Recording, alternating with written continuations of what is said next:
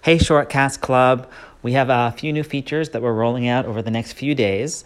Uh, one of them is autoplay. So in the in the feed in the app itself, uh, when you play one episode, it will just automatically start playing the next one when that one's done.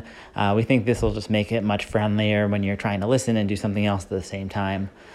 Um, now we are going to have some database changes on the back end that are rolling out at the same time. So there might be a little funkiness in between when we release the update and when uh, it goes through the stores because it's it's um, usually a delay of a couple days uh, between when we submit it to Apple and when they they let it roll out.